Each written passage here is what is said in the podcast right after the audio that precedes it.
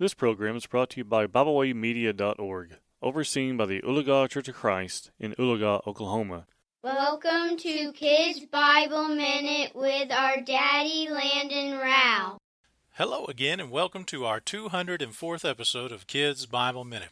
I'm your host, Landon Rao, and I'm also the local preacher for the Church of Christ here in Ramona, Oklahoma.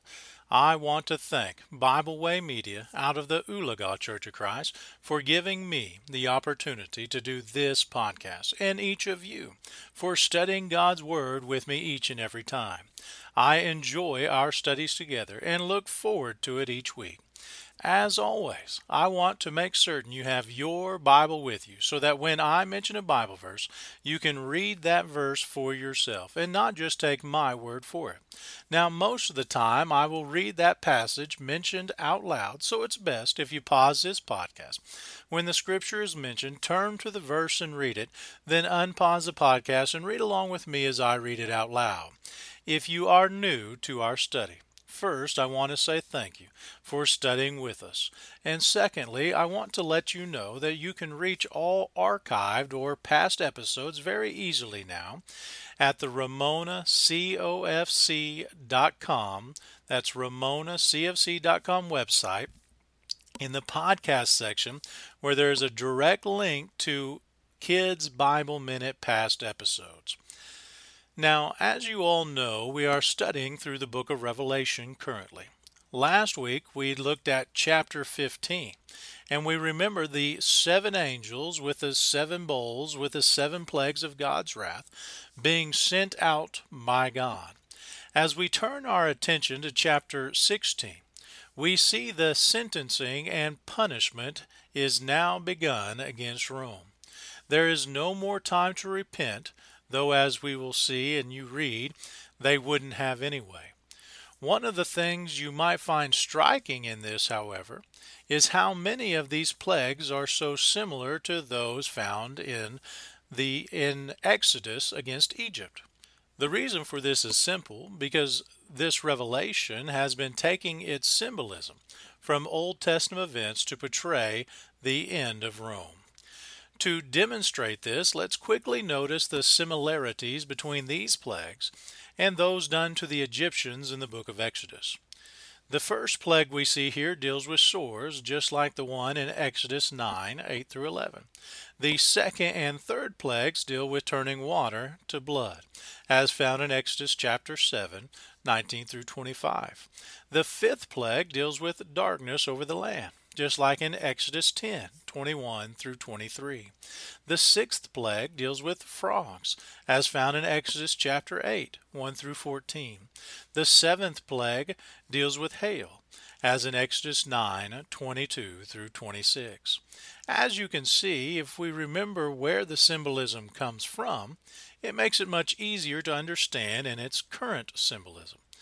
In the same way, nothing could stop the plagues against Egypt from God, but God alone. Nothing could stop these from happening to Rome. Rome would fall, as symbolized in verse 3 every living thing died. This again is symbolism, not literally saying everyone died. We see this type of symbolic language in Isaiah 13 10 through 17, or Zephaniah chapter 1 2 through 4, where it talks about everything and all destruction. But we know that was just symbolic language. All of this, of course, is simply reporting on that which was already confirmed actually to the martyrs if we remember of Revelation 6:10. Remember God's response to their cry, How long will this persecution take place? in Revelation 6 12 through 17. Let's read now verses 15 through 17 of that response to their question. Then the kings of the earth, and the great ones, and the generals, and the rich, and the powerful, and every one slave and free, hid themselves in the caves and among the rocks of the mountains, calling to the mountains and the rocks, Fall on us, and hide us from the face of him who is seated on the throne, and from the wrath of the Lamb. For the great day of their wrath has come, and who can stand? Now, with that said, after reading this chapter, I hope you already have, we find two important truths.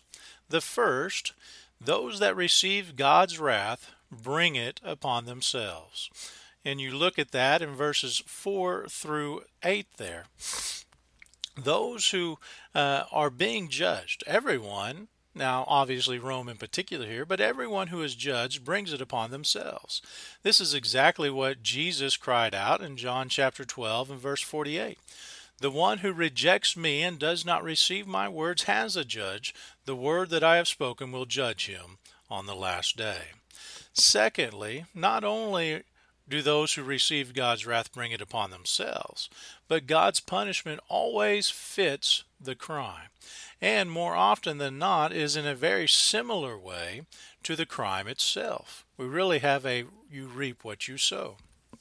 For example, when we look through history of the scriptures, we find Pharaoh, who tried to drown all the Hebrew boys, and his army ended up drowning in the Red Sea. Haman planned on hanging Mordecai and built gallows for it, but he was hung on them instead. Daniel's enemies tried to have him eaten by lions, but instead, them and their families were eaten by lions. King Saul refused to obey God and slay the Amalekites, and in the end, the Amalekites played a role in his death. You see, God takes sin very seriously, especially against his people, and so we must always keep that in mind.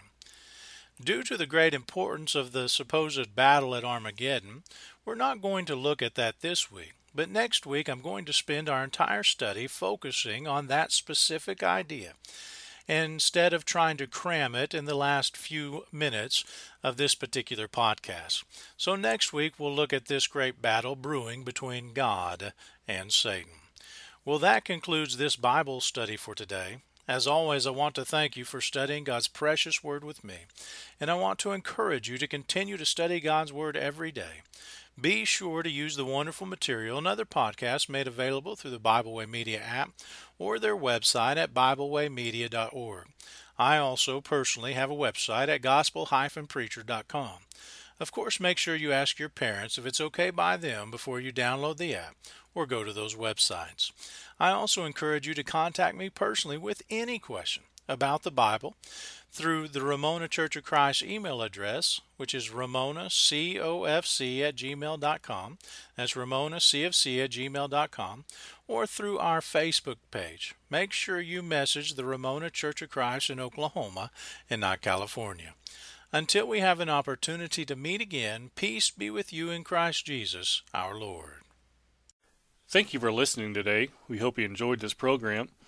You can find out more about Bible Way Media by visiting us at BibleWayMedia.org. You can also find us on Facebook, Twitter, and Instagram. We thank you for listening.